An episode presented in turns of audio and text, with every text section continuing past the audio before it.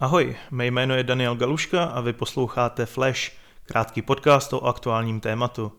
Dneska je 7. dubna a budeme se bavit o soudním rozhodnutí, které zatím nepravomocně nařídilo dezinformátorce Nele Liskové, aby se omluvila místo předsedkyni sněmovny Piráce Olze Richterové za šíření lživého příspěvku o jejich výrocích.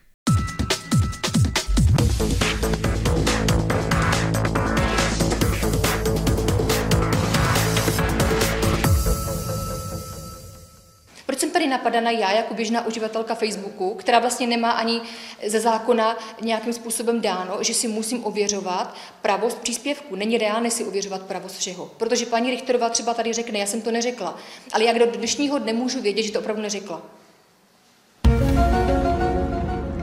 Uvedu zásadní důvody, proč se dostali Piráti do parlamentu. Prvním důvodem je skutečnost, že se jedná o nadnárodní organizaci řízenou americkou administrativou za účelem likvidace české, potažmo evropské populace. Piráti jsou Sorosova mládež. Cílem je zničit celou jednu generaci tak, aby byl definitivně dokonán plán likvidace bílé inteligentní populace tak, jak se tomu děje ve všech státech Evropské unie.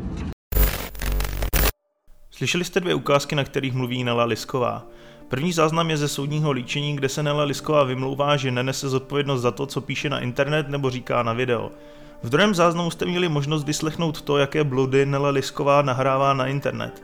Není asi nutno zmiňovat, že takové a podobné smyšlené útoky vyvolávají u řady lidí hnivivé reakce, které se poté snesou na nevinné očerňované osoby. A právě to se stalo i Olze Richterové, které v návaznosti na publikační činnost Nelly Liskové vyhrožovala násilím celá řada pomatených individuí.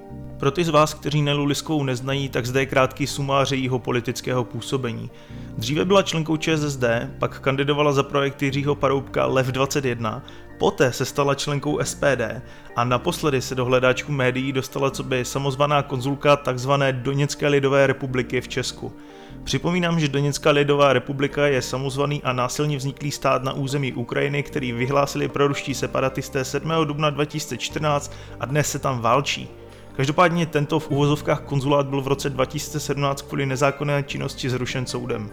Ale zpátky k Liskové. Lisková v roce 2019 opakovaně sdílela na Facebooku nepravdivý příspěvek s fotkou Richterové a vymyšlenou citací, že politička chce, aby Česko dalo uprchlíkům startovní byty pro mladé a že Česko může v první vlně přijmout desítky tisíc uprchlíků. Lisková má podle verdiktu soudu Olze Richterové poslat vlastnoručně podepsanou omluvu. Na svém facebookovém profilu má také po dobu 30 dnů ponechat zveřejněný příspěvek, ve kterém se ze svých lží omluví. Lisková má také smazat některé ze svých příspěvků. Jak nám ukazují soudní procesy s jinými dezinformátory, pokud se často stávají nevymahatelné exekuce a omluvy se poškozená strana buď nedočká, anebo dočká, ale omluva je silně ironická.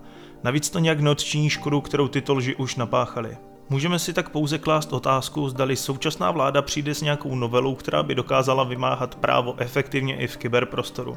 Soudní procesy s jednotlivci, které trvají tři roky a vyústí v nepravomocné odsouzení a pokutu, se totiž neukazují jako příliš efektivní cesta.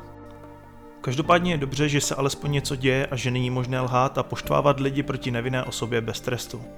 To by bylo pro tentokrát vše, já jsem Daniel Galuška a vy jste poslouchali Flash, krátký podcast o aktuálních tématech.